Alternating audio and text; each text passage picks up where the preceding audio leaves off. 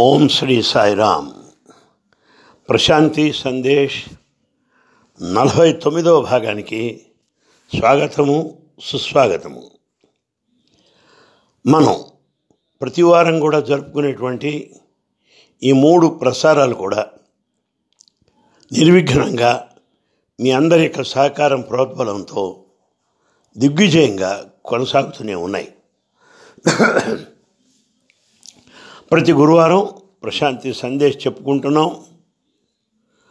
ఆ తర్వాత ప్రతి శనివారం కూడా ప్రశ్నల సమాధానాలు ఆదివారం నాడు స్వామితో సంభాషణలు ఇవన్నిటిని కూడా మనం స్వామి దయతో చక్కగా జరుపుకోగలుగుతున్నాం. అందరూ పాల్గొనండి అందరూ సహకరించండి. తద్వారా సత్యసాయి జ్ఞాన యజ్ఞంలో పాల్గొనండి అని మనవి చేస్తున్నాను. ఇవాళ సంక్షిప్త ప్రసంగంలో అంశం ఏమిటి అని ఆలోచిస్తే మనకు కొన్ని భావాలు మనసులోకి వస్తాయి. ఈనాడు ఎలా తయారైంది సమాజం అంటే ఎవరితో మాట్లాడినా ఎవరిని కలుసుకున్నా ఎవరితో స్నేహం చేసినా ఎవరితో పరిచయం పొందినా స్వలాభము స్వార్థము కనపడుతున్నది. ఈ స్వలాభము స్వార్థము లేనిది ఏ పరస్పర సంబంధాలు కూడా ఇవాళ లేవు అని మనకు బాగా అర్థమవుతున్నది. ఆప్యాయంగా ప్రేమగా పలకరించుకునేటువంటి సందర్భం కానీ ఆ సన్నివేశాలు కానీ ఈనాడు లేకుండా పోతున్నాయి. దేనికి దీనికి అంత కారణం ఏమిటి?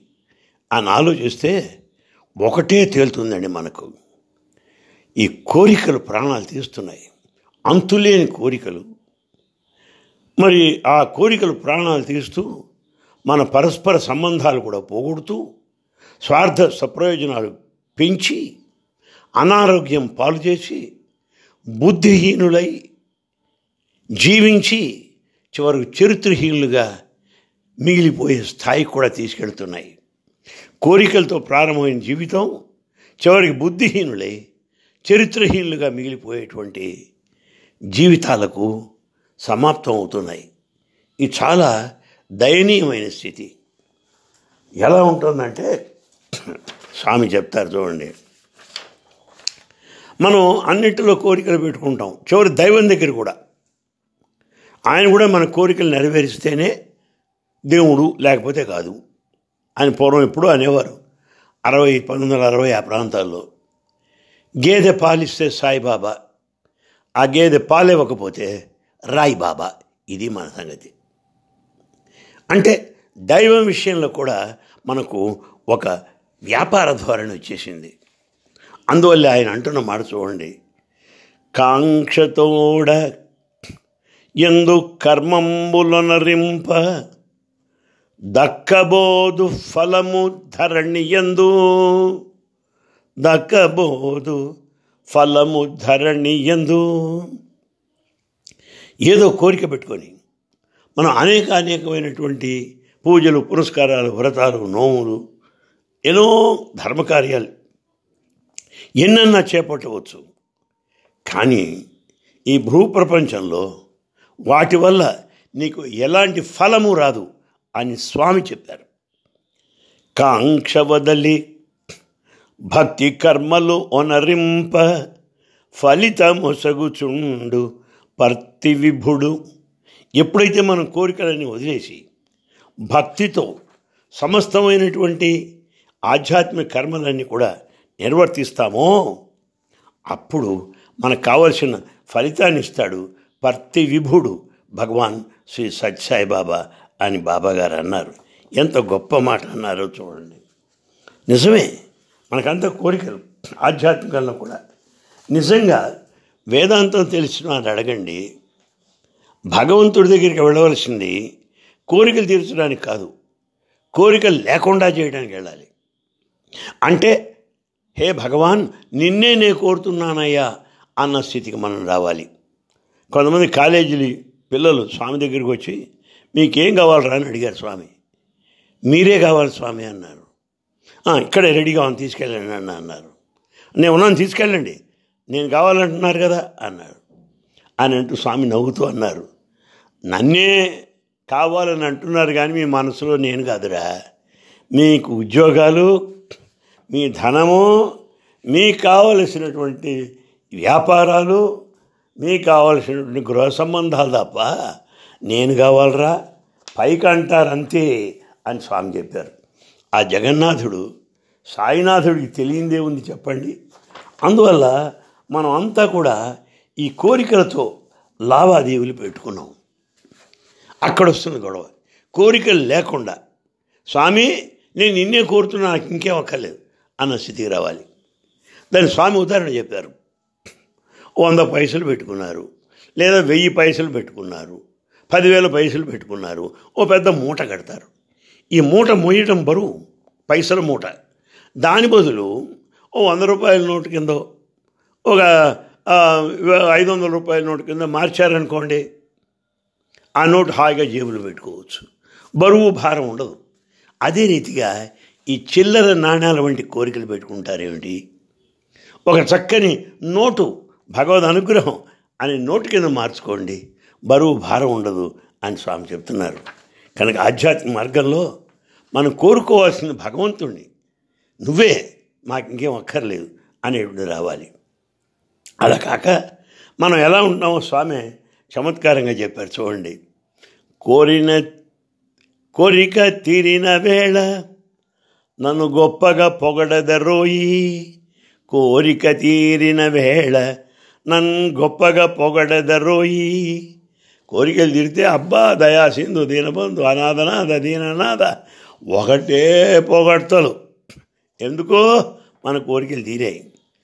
కోరిక తీరకపోతే ఊరక తెగడుదురోయి కోరిక తీరకపోతే ఊరక తెగడుదురోయి ఎప్పుడైతే కోరికలు తీరవో అప్పుడు నన్ను తిట్టిపోస్తారు మీరు. నేను మీకు నచ్చను ఓ దేవుడా ఎక్కడున్నావు?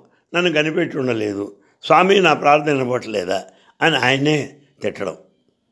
ఇంతకీ స్వామి చెప్తున్నారు ఇక్కడ పాపం బౌ పని చేసి ఫలము ఆపద కలిగిన రోసి కాపాడవు నివనుచు నిందము పెదరోయి.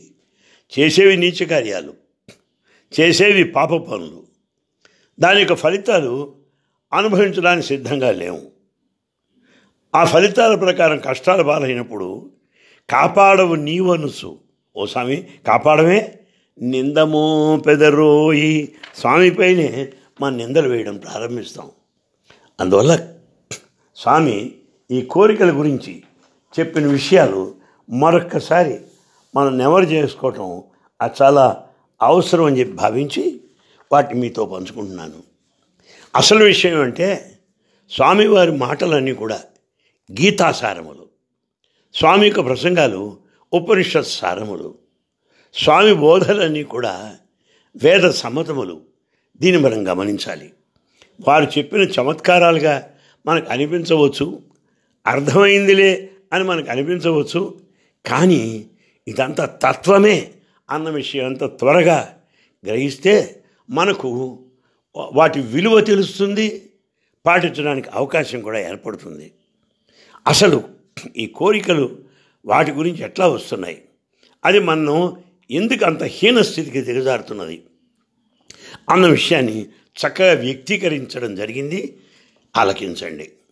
ఎప్పుడైతే ఈ విషయాలు అంటే పంచేంద్రియముల ద్వారా కంటి ద్వారా చెవి ద్వారా చర్మము ద్వారా వీటి ద్వారా బాహ్యమైనటువంటి శబ్ద రూప స్పర్శ రసగంధాధులు బాహ్యమైనటువంటి వీటిని ఈ ఇంద్రియాలు ఇంద్రియాలు కోరుకుంటున్నాయి బాహ్యమైన విశేషాలు కనబడుతున్నాయి. మనసు వాటి గురించి ఆలోచిస్తున్నది. మనసు వస్తువుల గురించి ఆలోచిస్తున్నది. ఈ వస్తువులు అన్నింటినీ కూడా మన ఇంద్రియాలు స్ప- స్పష్టంగా గ్రహిస్తున్నాయి. వాటి చింతన ఎక్కువైపోయింది. ఇంకా ఉదాహరణ చెప్పాలంటే ఇళ్ళు వాకిట్లు పొలం నగలు నట్ర ఇవన్నీ కావాలి కావాలనే కదా మన గోల. వీటి గురించి కావాలో కావాలో అని ఆలోచించడం వల్ల ఈ కోరికల్లో మనం తగిలిపోతున్నాం తగులుకుంటున్నాం. ఇంకంతే ఆ ఉచ్చులో బిగిసిపోయాం అంతే. దీన్నే గీతాచార్యుడు ఎంత బాగా చెప్పాడు చూడండి. ఝాయతే విషయాన్ పుంసహ అన్నాడు.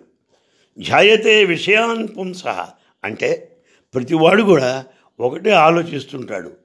ఈ శబ్దస్పర్శాదులైన బాహ్య విషయాల యొక్క చింతన చేస్తుంటాడు. అయితే ఎంత చేసినా వీటన్నింటిని ఆలోచించేది మనసు ఒకటే. ఈ మనసుకు ఐదు ద్వారాలు ఉన్నాయి ఈ యొక్క జ్ఞానేంద్రియములు. అవేమో అనంత అనంత అవతారాలు ఎత్తుతాయి. కోరికలెన్నో అన్ని అవతారాలు. సరే ఒకదాన్ని చూసాం దాని గురించి ఆలోచన ఎక్కువైంది. పోనీ అంతటితో అయిందా? అంతటితో అవ్వలే. అది నాకు కావాలి. అది నేను పొందాలి. అది నాకే దక్కాలి అనేది తర్వాత మన మనసులోకి వచ్చేసింది. సంగస్తేషూపజాయతే సంగస్తేషూపజాయతే అంటే ఈ ఆలోచనలో వాడు తగులుకుంటాడు. ఈ ఆలోచనలో పడి అది నాకు నేను పొందాలి అని ఆసక్తి పెంచుకుంటాడు. ఎప్పుడైతే నాకు కావాలి నాకు కావాలి నాకే దక్కాలి అని ఆసక్తి పెంచుకుంటాడో అప్పుడేమైంది? అక్కడి నుంచి దానిపైన విపరీతమైన కోరిక ఏర్పడిపోతుంది. సంఘాత్ సంజాయతే కామ. సంఘాత్ సంజాయతే కామ. ఎంతో ఆసక్తితో ఈ వల్లమాలిన కోరికలు పెంచుకుంటే ఆ కోరికలను వాటేసుకొని ఈ కోరికలేమో గుర్రాల్లాగా పరిగెత్తుతూ మనకేమో పిచ్చి పట్టిస్తున్నాయి. అంటే ఈ వస్తు విషయాలపైన ఆలోచనలా ఆలోచనలో మనం తగులుకోవడమా? దాని ఫలితంగా అవి కావాలని కామం ఏర్పడటమా? చెప్పండి ఎంత ఘోరం జరిగిపోతుంది? అంతటితో ఆగల. ఏదైనా సరే ఇది నాకే దక్కాలి అనే స్వార్థం కూడా పెరిగిపోతుంది. ఏవైనా ఇది నాకే కావాలనుకున్నప్పుడు పక్కవాడు కూడా అదే కోరుకుంటాడు కదండి. పక్కవాడు కూడా అలాగే అనుకుంటాడు కదా. కనుక నువ్వు పొందాలి అనుకునేటువంటి చింతన నీకున్నప్పుడు పక్కవాడికి కూడా అదే ఉంటుంది. అప్పుడు ఏమవుతుంది మనలో? కోపం బయలుదేరింది. ఏ? నాకు కావాల్సింది నీకు కూడా కావాలా? నే కోరుకుందే నువ్వు కోరుకోవాలా? నాకు దక్కాల్సింది నీకు కూడా దక్కాలా? అన్న కోపం బయలుదేరింది. కామం నుంచి కోపం వచ్చేసింది. కామాత్ క్రోధోభిజాయతే. ఈ కామము నుండి క్రోధం బయలుదేరింది అంటున్నాడు గీతాచార్యుడు. ఎంత కోపం ఎప్పుడైతే కోపం వచ్చేసిందో ఇంకా చూడండి వాడికి కన్ను మిన్ను కనపడవు కన్ను మిన్ను కానవు. అంతే ఆ కోపంలో ఉంటాడు. ఎంత బాగా అన్నారు బాబాగారు చూడండి. కామశక్తియే అధికము ఈ కాలమందు. వాణి మిత్రుడు క్రోధము. వీరు ఇరువుర చేర్చుకొన్నట్టి జనులకు చేటు కలుగు. ఇంతకన్నను వేరే దియరుక పరతు చూసారా ఈ కామము ఈ క్రోధము ఈ రెండు ఉంటే వాడిని ఎవడు రక్షిస్తాడు చెప్పండి? దాంతో ఆ కోపంలో తబ్బిబ్బైపోతుంటాడు. ఇంకా ఊగిపోతుంటాడు. ఈ కోపం ఉన్నటువంటి సమయంలో ఏమవుతుందో తెలుసా అండి? తనకు కావలసిన వస్తువులు కానీ విషయాలు కానీ వ్యక్తులు కానివ్వండి. వీళ్ళపైన ఒక రకమైన మోహం పెంచుకుంటాడు. మామూలు మోహం కాదు సమ్మోహం పెంచుకుంటాడు ఏమిటండి సమ్మోహం అంటే? ఏది మంచి ఏది చెడు అనే వివేకం కూడా పోతుంది వాడికి. చూసారా అంటే వివేక పూర్తిగా శూన్యమైపోయింది. యుక్తాయుక్త జ్ఞానం పోయింది. ఇది సమ్మోహం అంటే. క్రోధాద్భవతి సమ్మోహాత్. ఇదయ్యా జరిగేది. దీనివల్ల వస్తున్న పెద్ద నష్టం దాన్ని మీరు గుర్తించాలి అంటున్నాడు స్వామి. సరే సమ్మోహంలో పడ్డాడు. అది ఇంకా కావాలంటున్నాడు. కార్యకార్య వివేకం పోయింది. యుక్తాయుక్త జ్ఞానం పోయింది. పోని అంతటితో తర్వాత ఆగిందా? ఆగలేదు. అప్పటిదాకా శాస్త్రాల ద్వారా గురువుల ద్వారా చేసుకు నేర్చుకున్నటువంటి విషయాలు కొన్ని జన్మాంతరము నుండి పోగు చేసుకున్నటువంటి సంస్కారము ఈ సమ్మోహం వల్ల మొత్తం పోయింది.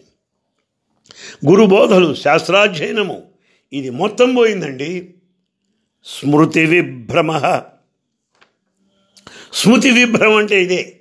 సమస్తమైనటువంటి గుణగణాలు సమస్తమైన సంస్కారాలు అన్నీ పోయినాయి. అన్నీ పోయినాయి. అయితే ఇప్పుడు తర్వాత ఏమవుతుందండి? స్మృతిభ్రంశాత్ బుద్ధినాశ.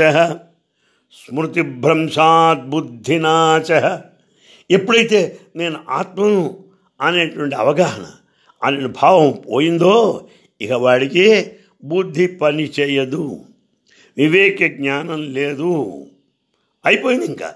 స్మృతిభ్రంశాత్ బుద్ధి నాశం బుద్ధి కూడా పోయింది. ఆ బుద్ధి పోతే ఏమైంది నాకు నష్టం. బుద్ధి లేని వాళ్ళు చాలామంది ఉన్నారు. బుద్ధి లేకపోతే ఏమవుతుంది అనుకుంటారా? బుద్ధినాశాత్ ప్రణశ్యతి. బుద్ధినాశాత్ ప్రణశ్యతి అంటున్నాడు గీతాచార్యుడు. అంటే ఎప్పుడైతే మనకు ఈ బుద్ధి పోయిందో మానవుడు నశించినట్లే ఇక వాడు లేడు. ఆధ్యాత్మికానికి పురుషార్థానికి పనికిరాడు. వాడు చచ్చిన వాడితో సమానము. ఊపిరి పీలుస్తున్న శవము అంతే. అంటే ఆ బుద్ధి కూడా పోయి బుద్ధినాశాత్ ప్రణశ్యతి. ఎంత చక్కగా చెప్పారు చూడండి. ఆలోచనలతో ప్రారంభమై ఆ ఆలోచనలో తగులుకొని దాంతో కామం బయలుదేరి ఆ తీరకపోతే క్రోధం కింద వచ్చి చూడండి. అంత ఎట్లా బంధించో మన అందరికి కూడాను.